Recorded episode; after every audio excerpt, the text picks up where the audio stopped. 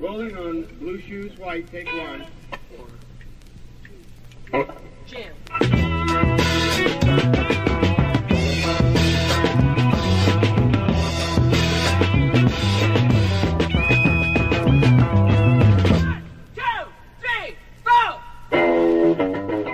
A finales de los años sesenta se produce todo un movimiento entre la juventud eh, que lleva de la experiencia hippie al cristianismo. Es lo que llamamos la Revolución por Jesús.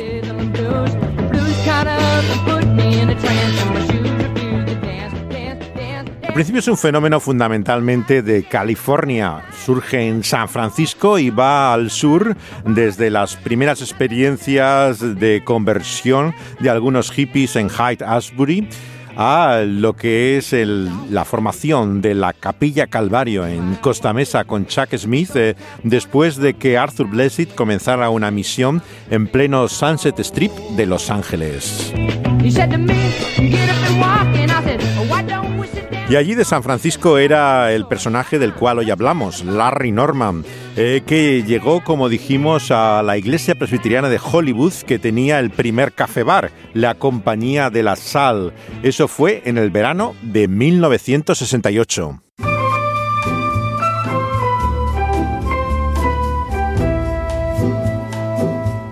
En el año setenta había aparecido en Hollywood también un periódico cristiano que imitaba a todos aquellos underground clandestinos que se difundían gratuitamente como una especie de tablón de anuncios, red social entre la juventud alternativa. El año setenta, Peterson le pide a Larry Norman también eh, que escriba una columna que hace hasta el año setenta y cuatro. Él escribía sobre música pop, claro, venía del grupo People, había estado metido en la industria y había sido relativamente famoso con un éxito, eh, con una canción llamada I Love You, pero también hablaba a veces incluso de política, de sexo, la cultura de la droga, eh, la guerra del Vietnam, o incluso si Jesús se reía o no, apreciaría una buena buena broma. Lo cierto es que eh, se convierte fácilmente en el portavoz del movimiento y cuando el año setenta y uno la revista Time eh, dedica el famoso reportaje del que hemos hablado al movimiento con el título Revolución por Jesús, encontramos que el primer portavoz al cual entrevista es Larry Norman. El espíritu del movimiento lo define muy bien ya en una grabación que hay del otoño del sesenta y nueve. Está actuando en un eh, café que se llamaba La Posada del Camino, Way In, eh, donde se grabó el concierto que no se publicó luego, pero existe cinta de ello, y en el cual Larry ya muestra que hay una gran distinción entre la relación personal que ellos tenían con Cristo y su relación con la Iglesia. La vida cristiana, dice, se refiere a Jesucristo. Si eres cristiano, eres uno con Cristo, no con la Iglesia. Yo no creo en el iglesianismo, dice Churchianity, eh, Larry Norman. Esto hace que desde el principio el movimiento tenga una difícil relación con la Iglesia, por lo menos institucional, y desde luego toma distancia una y otra vez eh, de ella. En, en un concierto ya con el grupo People eh, hay una frase de Larry Norman en la cual le pregunta al público ¿para qué voy a ir a la iglesia? Ellos no tienen fe, ellos no creen en los milagros. Por lo tanto, Larry Norman explica su cristianismo como algo independiente de lo que la gente entendía eh, como la fe que se conoce en relación con las iglesias. Así es como Jim Palosaari, también uno de los líderes más veteranos ya fallecidos del movimiento, explica también lo que ocurrió en aquel momento.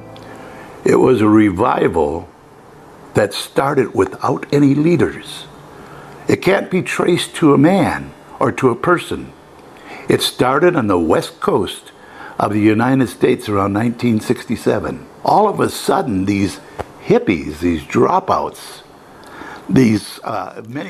lo característico de este movimiento es que no tenía líderes ni dirigentes. Comenzó de repente en la costa oeste de California y se extendió sin una estructura visible. All of a sudden, these hippies, these dropouts, these uh, many thought the scum of society, were discovering Jesus Christ. De repente todos estos hippies y marginados estaban descubriendo a Jesucristo, los que eran para la sociedad americana la escoria del mundo.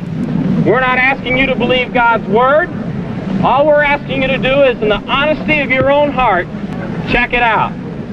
Esta es la voz de uno de estos evangelistas hippies en la Universidad de Berkeley, el otro foco en el cual comienza este movimiento. Out of this Jesus movement, there became a, a new and exciting form of Christian music. De todo este movimiento surgió, dice Palosaari, toda una nueva forma de música. Se le llamó la música de Jesús o el rock de Jesús. You can take away my kids, take away my wife, take away my job, you can take away my life. You can take away my house, take away my board, but you can't take away the Lord. Now listen, Satan, you just can't take away the church or the Bible book. Unless you want to waste your time, you better take a second look. Cause you can't take away my shield, can't take away my sword, and you can't take away the Lord. Well, he made me, and he saved me. Bye, bye, bye. Así comenzaba Larry Norman su disco del año sesenta y nueve para la Capitol, eh, Upon This Rock, después de haber dejado el grupo People. Dice, puedes quitarme a los niños, a mi mujer, mi trabajo, mi vida, mi casa, pero no puedes quitarme al Señor. Casi parece el castillo fuerte de Lutero. Y en esa forma también eh, de valor se demuestra también cómo se enfrenta incluso a la Iglesia misma. Dice, puedes quitar la Iglesia o la Biblia, pero perderás el tiempo. Mejor míralo dos veces, diablo. Porque no puedes quitarme el escudo, no puedes quitarme la espada, dice refiriéndose a las armas de la guerra espiritual, hablándole a Satanás mismo.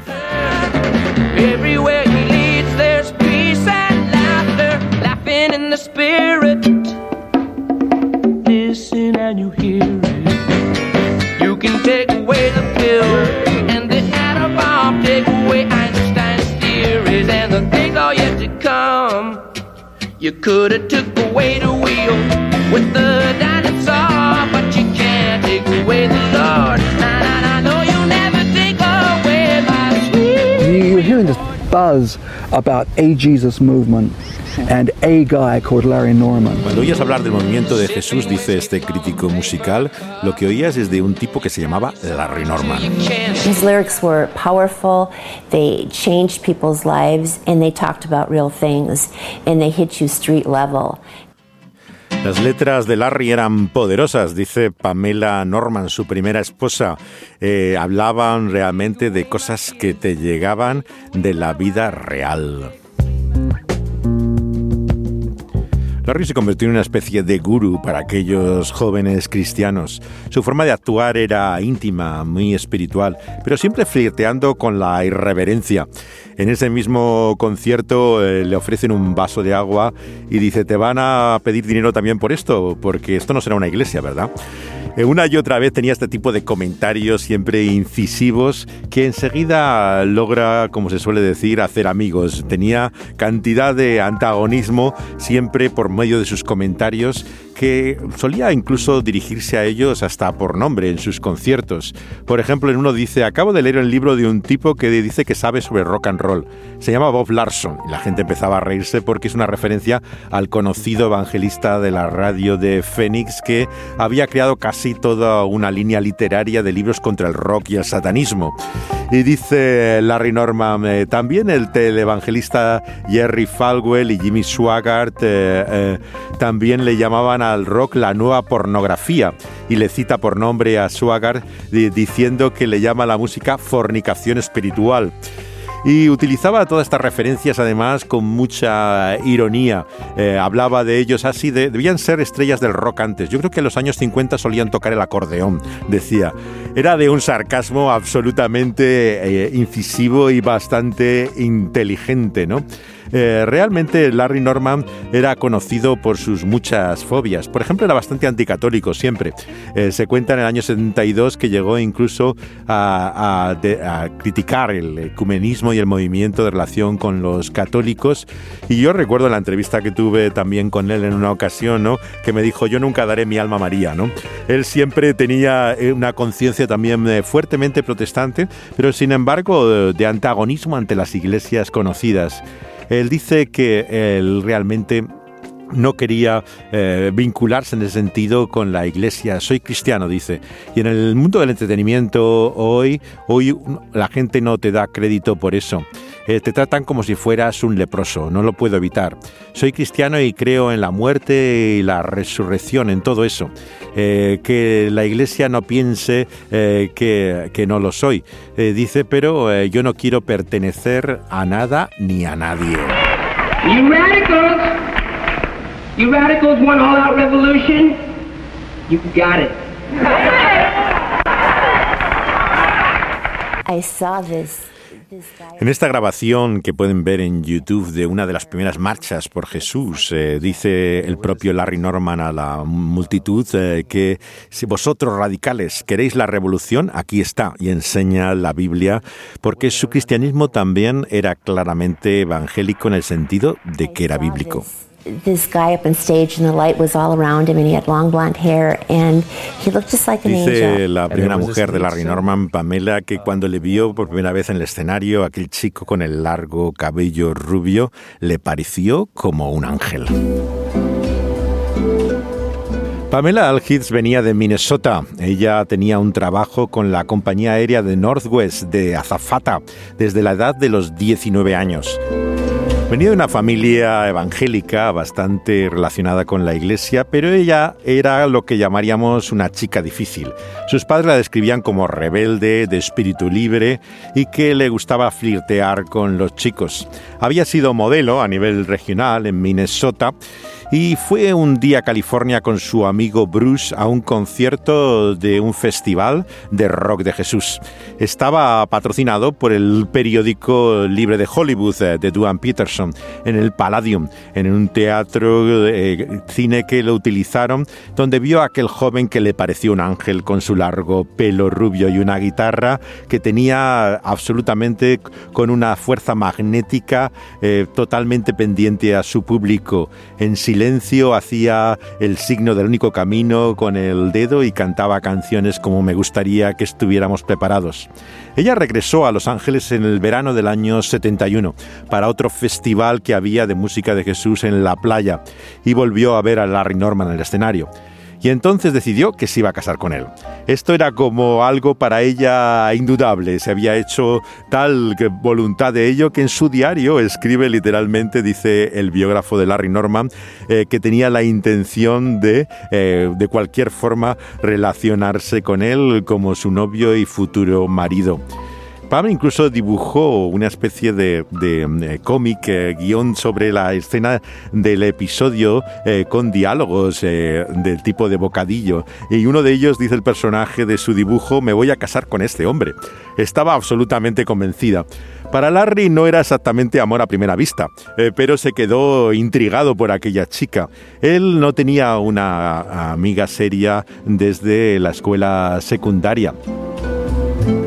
Había estado, eso sí, viviendo con una chica de la Iglesia Presbiteriana de Hollywood durante un tiempo. O sea, realmente eh, tenía un largo historial de relaciones, pero sin ningún compromiso. Era la forma de él. Vuela a Minnesota para seguir la relación con ella después de confesarle eh, que inicialmente le pareció una chica muy vanidosa y egoísta, le dice Larry Norman. Y efectivamente fue una diferencia clara entre ellos de carácter. Eh, ella parecía demasiado superficial y materialista, ¿no? Y él era de carácter temperamental, absolutamente impredecible siempre. Pero realmente eh, su relación sorprendió a todos. En una carta, el catorce de octubre del año setenta y uno, eh, describe cómo le ama dulcemente y cómo desea realmente eh, tocarla y besarla. Y durante varios tiempos escriben este tipo de letras, estando él en Hollywood y ella en Saint Paul de Minnesota. De repente, la agencia de prensa United Press publica una noticia diciendo el cantante de rock se casa. El creador del único camino dice que era artista con Capitol y hizo tres álbumes y un eh, disco sencillo multimillonario. Planea ahora casarse. La luna de miel, dice la noticia de prensa, será en Nueva York y luego irán eh, por Europa. Él cerró la conferencia de prensa en la que lo anunció, diciendo a todos los periodistas que estaban invitados a asistir a la boda si es que Jesús no venía antes. Su biógrafo Greg Thornbury se pregunta si eso no era un grito pidiendo ayuda. Eh, es que quería Larry que viniera Jesús antes de casarse y no estaba convencido de que realmente era su intención. Ella era un modelo prácticamente fotogénica a grado máximo, empezó a aparecer en series de televisión, Los Ángeles de Charlie, eh, Chips, la serie de los eh, patrulleros de carretera, la pueden ver en algunos episodios, y sus fotos como pareja, claro, eran el mayor glamour que podía tener el movimiento, eran realmente eh, la pareja ideal.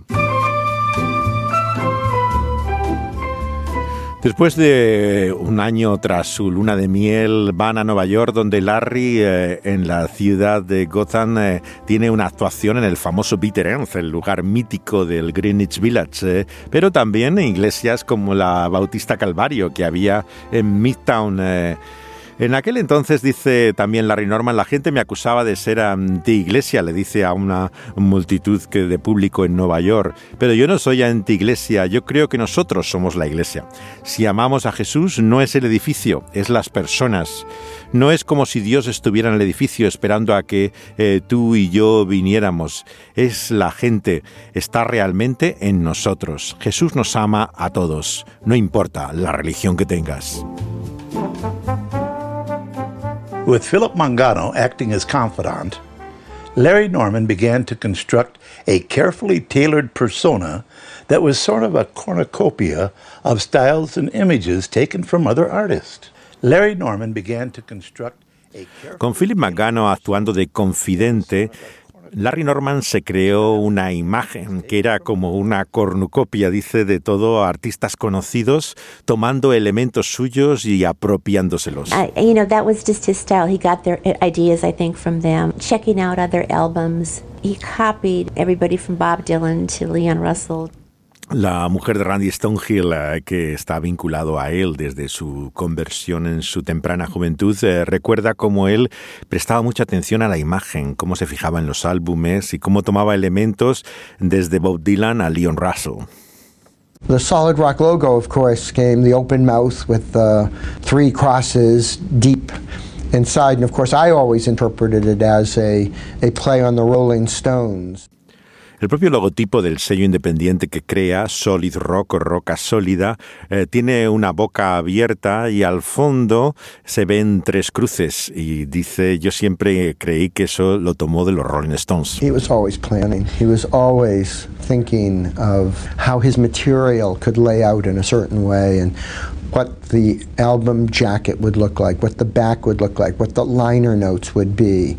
What the inside, what the fold out, what pictures would be in the fold out, everything symbolic. Él estaba siempre jugando con eso, dice un colaborador de Larry. Se fijaba en las cosas y quería siempre que las contraportadas, los textos que aparecieran como créditos, eh, fueran eh, tal y como él había pensado que sería la manera en que a él le gustaría. But not only did Larry shape the iconography used on his albums by borrowing heavily from mainstream artists, he enveloped himself further into his Christian rebel personality by immersing himself in the mythology of Mick Jagger, John Lennon, and Bob Dylan.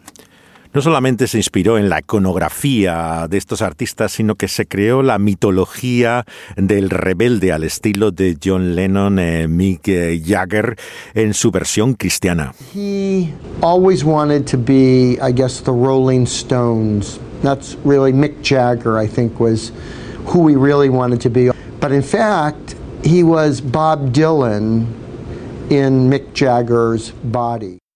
Dice su colaborador que él siempre quiso ser como Mick Jagger, pero en realidad era eh, como eh, Bob Dylan en el cuerpo de Mick Jagger.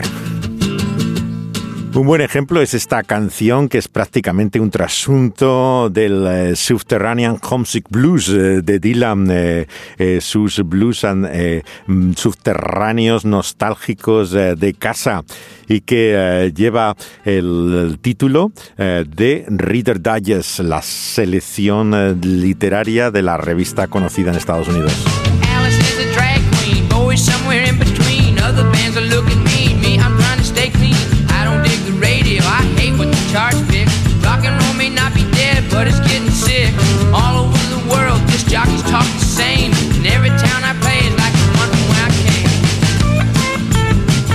Tanto el texto como la música tiene el ingenio y el talento que uno pensaría de Dylan mismo.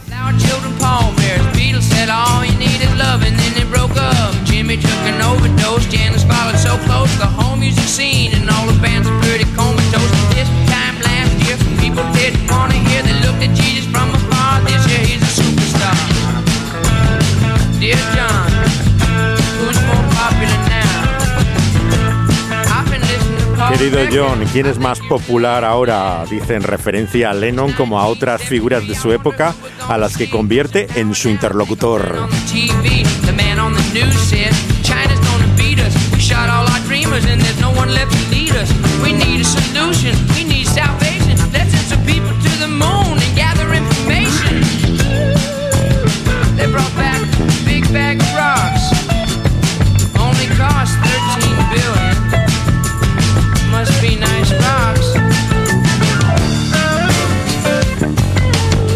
Necesitamos una solución, necesitamos salvación. Vamos a enviar a alguien a la luna para descubrir lo cual es.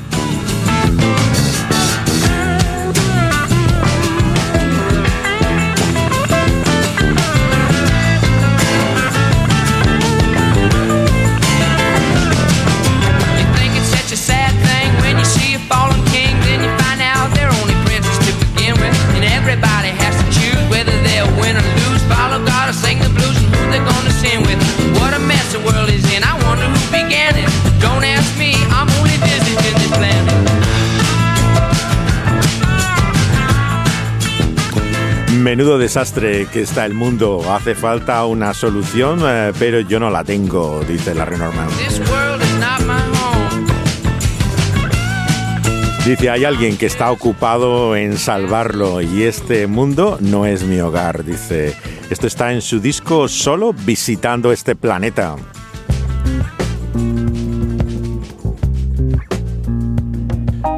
A Larry le preguntó a un periodista en una de sus muchas entrevistas de aquella época si él era religioso antes de su bautismo en el Espíritu Santo. Y él contestó, yo era religioso, pero Jesús no es una religión. Eh, la gente hace una religión de él, pero era más que una religión. Y le pregunta el periodista, ¿qué quieres decir con más? Él era real. Para mí la religión no es real. Está basada en la superstición, la culpa y el ritual. Jesús no lo es. Explícame eso, le dice el periodista. Bueno, tú no, no tienes que ir a la iglesia todos los días. Eh, tienes que ir a la iglesia en tu corazón. No tienes que arrodillarte o inclinarte. Es tu espíritu el que ha de ser humillado y inclinado. Yo no tengo miedo de predicadores o de la aprobación de miembros de la Iglesia. Yo quiero estar a bien con Dios mismo, leer mi Biblia y estar informado de quién es Él. La Biblia es la real para mí.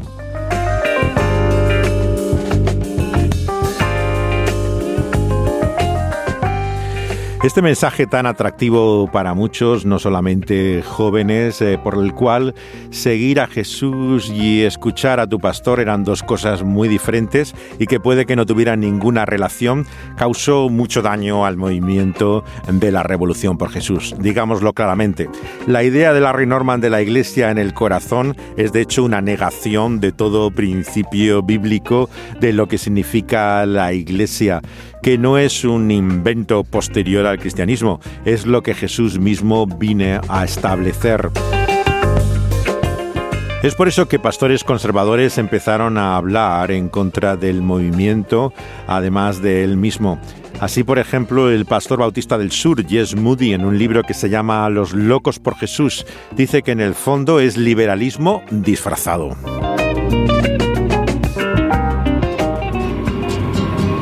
No obstante, es indudable el genio de Larry Norman, y nunca como en una canción como esta, la gran novela americana. I was born and raised an orphan in a land that once was free, in a land that poured its love out on the moon. And I grew up in the shadows of your silos filled with grain, but you never helped to fill my empty spoon. Yo nací y crecí como un huérfano en esta tierra que una vez fue libre.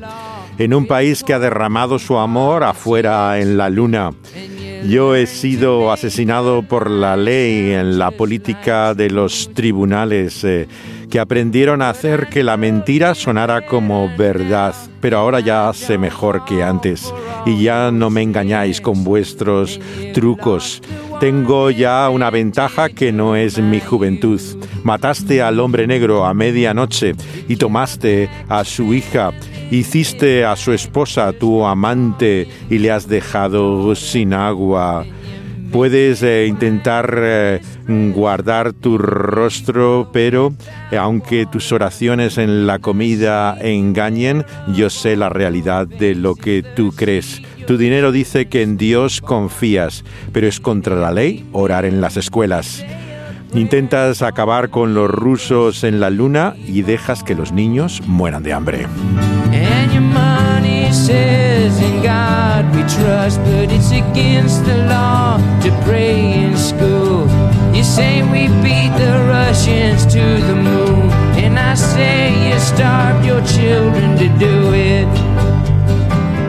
Seguiremos hablando de este movimiento y de sus luces y sus sombras aquí al Trasluz. And while you're winning, there's you're gonna lose the one. Dani Panduro ha estado al control del sonido y José de Segovia hablándoles una vez más.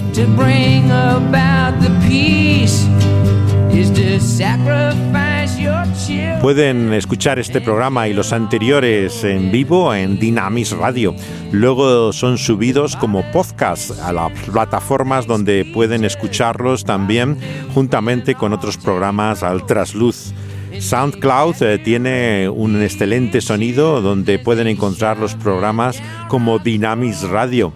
También en iVoox, eh, la popular plataforma española, están todos los programas bajo el pulso de la vida, el programa en el cual se emite al Trasluz. Igualmente los encontrarán en Spotify, el mayor eh, receptor de podcast que hay internacionalmente, así como incluso en iTunes eh, como eh, Apple.